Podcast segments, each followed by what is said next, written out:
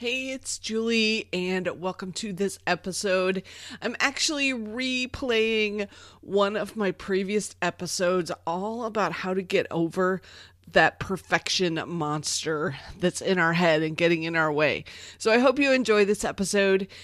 And when I talk about doing the challenge, we just finished up the current round of the challenge and we'll be hosting the Course Creator Daily starting on February the 7th, 2022. So if you're listening to this close to that time, I hope you'll check us out at 24hourcoursecreator.com. Love to have you join us. You actually get five months of training with me this time around. So I'm so excited about this new program. Hope you can join us, 24hourcoursecreator.com, and enjoy this episode from the archives. So this weekend, I was in a battle, a battle with the perfection monster. You know, that little voice that just won't shut up. It keeps telling you this isn't good enough and you need to do more. Well, it was in full force, and today I want to tell you all about what I did on this episode. Let's get to it. Welcome to the Course Creators HQ podcast, helping you navigate the latest techniques for creating and marketing online courses. And now, here is your host, Julie Hood.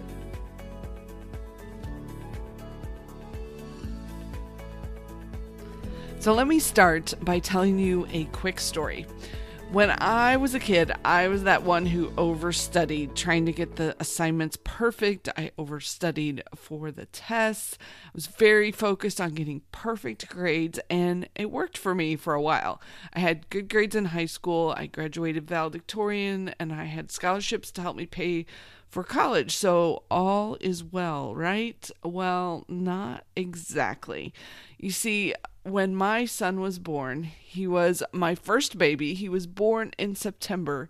So that first Christmas with him was going to be perfect.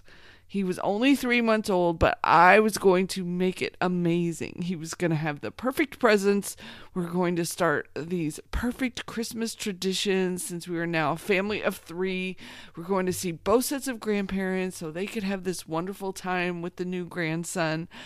Plus, they get the best grandparent presents from him. I had it all planned out and worked myself into a frenzy for Christmas that year. We raced around for three days to do everything on my list. And in the end, did we have a perfect Christmas? Nope, not at all. I was so exhausted from nursing him every couple hours, from all the celebrating, that I didn't have any fun and didn't really enjoy the holiday at all. I was just so tired. and that was the start of when I realized that trying to make everything perfect could just ruin the whole experience. So ever since then, I've been battling that voice in my head that says, I need to get it perfect. I need to do more. I need to work harder. And instead, I'm trying to settle and determine what's good enough. Now, notice I'm not saying I'm settling for something that's bad. Bad would create its own set of problems. Instead, I'm thinking about how I can spend my time well and do really, really good work, but not perfect work because perfect is just impossible. and instead of thinking, okay, I'm going to spend hours and hours proofing every single email that goes out, you just might get one with a typo or two. but I try to test them and make sure that the links all work because that makes for a good enough email. Broken links would be a bad email. So you're starting to see the pattern here.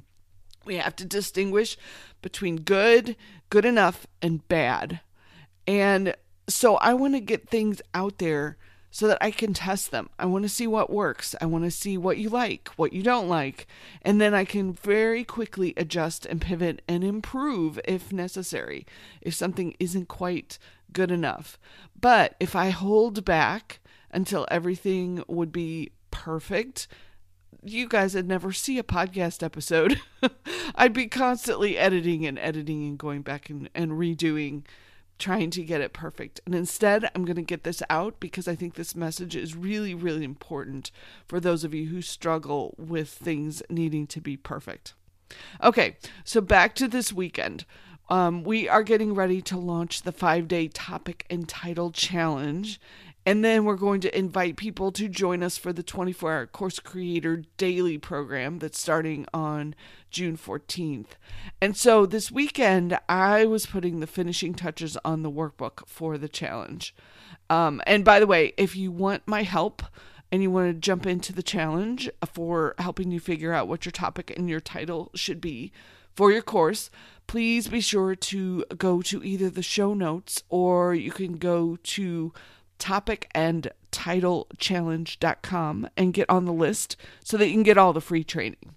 Okay, so I was hard at work trying to finish this workbook, and that perfection monster was roaring in my head. And I'm sure you can relate to some of the thoughts I was having. I wrote them down so I could tell you about them. Ugh, I just don't like how this looks. Mm, this design is not working. Oh, this workbook isn't as sharp as that one from the expert I saw last week. Theirs was really, really good. How the heck do I fix this? Oh, I just can't figure out what needs to change to make this better. So, here are a few things that I did, and maybe you can use some of these ideas if you need to battle your own perfection monster, and hopefully, they will help you get your things finished and get them to a good enough place. So, the first thing I did was I set a deadline, and I was like, you know what? I have to have this workbook done this weekend. It cannot spill over. So, it's gonna have to be what it's gonna be when I get finished this weekend, and even if it's not, if if it's not perfect, it's still going to be finished this weekend. So setting those deadlines really holds your feet to the fire and helps you make sure you actually get done because there's only so much time that you can spend. Number two is to step back a bit and evaluate and go back to those three words that I was talking about, the three phrases. Is this bad? Is this good? And is it good enough? And notice I didn't say perfect because things never will be perfect. You can tweak and change and update forever. But we want to get to that good, good enough state. And that's what this workbook is. It's good it's really going to help the people who are walking through this program. There's lots of places for them to brainstorm and fill things in so that by the end of the process, they feel like they've got their topic and their title figured out. So that's the part that was important. The way it looked, not as important. Number three is to get some outside feedback. So I had a designer that I know take a quick look at the the um, workbook, and I said, "Hey, can you tell me what you think? There's something not right here. Um, can you give me a quick update on what you think I should do? And they did. And they were like, you know what? Those three colored bars that you put on the pages, take those off because they're just distracting and they're not helpful. And once I did that, then I was much happier with how the workbook looked. Number four is to remember that Money loves speed. And I don't remember, it was years ago when I first heard that comment that money loves speed. But if your goal really is to earn profits from your courses, from the things you're doing, the speedier you are at getting them out there and getting them live, the better you're going to be. And the quicker you'll get to that revenue side of things. And so I remember years and years and years ago, I would I had signed up for this um, paper newsletter, so you can see how old this was, and it was all about marketing.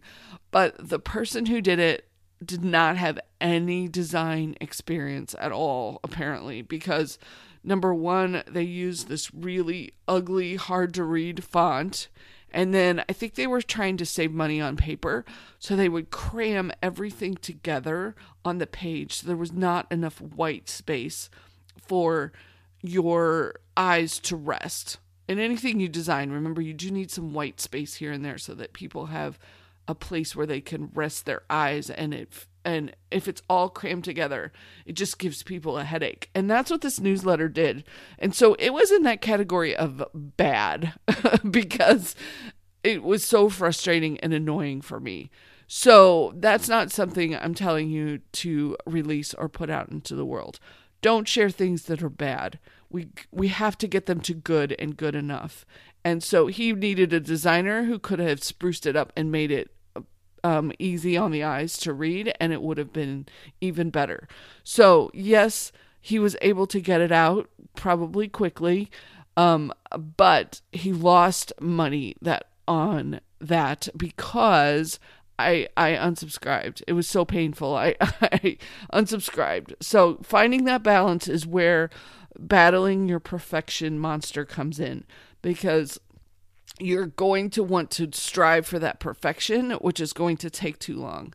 But then you also don't want to swing to the other end of the pendulum to just throwing something out there that's bad. That will hurt your business. So finding that good middle ground where it's really, really good and it's good enough. It may not be perfection in your eyes, but it's good enough. That's where you want to play because that's where you're getting really good information out to your audience. And then number five is to consider the goal. We've talked about this a little bit already, but I want people to have a really fantastic experience during this challenge so that at the end of it, they feel like they've moved the needle forward on figuring out an online course. They can see what their good topic should be. They'll be able to see um, at least a preliminary title and they can start to feel that course coming together in their minds. They can see it.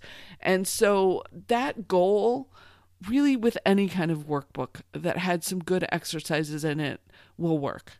It does not, the goal is not tied to how good the workbook looks. so even an ugly one can do that for them. And then number six is another idea. If you're planning ahead enough, Think about hiring it out for the things that you really want to get done a certain way. So, if I had hired a professional designer to do this workbook, I probably would have been a lot happier with it. Um, and if I'd had more time on, and pulled this together sooner, I may have done that. But I'm uh, we're starting next week, so I needed to get this done and not have it hanging out with a designer. So, but that's an idea for you maybe hire it out if you're really struggling with it being the way you want it to be and getting it to look closer to that perfection state. And then my number seven tip is a book from Chris Krimitsos, and it's called Start Ugly. And I will put the link in the show notes for you. And if you need a little extra inspiration to get started with whatever you have, with whatever state it's in, um, this book will help you as you're walking through this. So, those are just a few of the steps that can help you. I'll run through them real quickly again so you can jot down the ones that would be helpful. Number one, setting a deadline so that ties you to a time when you have to get finished. Number two, a step back and evaluate. Is this bad? Is this good? Or is it good enough? Where do you land on the scale? Things are never going to be perfect. Um, number three, get some outside feedback from someone else so you're not the only one telling you this isn't good enough. Number four, remember that money loves speed. So get to that good enough place and get it out there so that you can get the revenue coming in. Number five, consider your ultimate goal. So, what is it you want to happen with whatever it is you're working on? And can what you have get you there. So even my ugly workbook will be fantastic. Number six, hire it out. If you plan ahead enough, that's a really good way to get a different level of expertise. And number seven, check out the book Start Ugly if you need a little more motivation to get started. So, you know, this perfection thing is so much less of a hassle than it used to be 20 years ago when my son was born. but sometimes it still gets in the way. And for example, I'll start cleaning the house and then it project just keeps expanding and expanding because I need to get it all perfect. and I haven't completely conquered the perfection monster. But I will say it has a lot less hold over me now than it used to.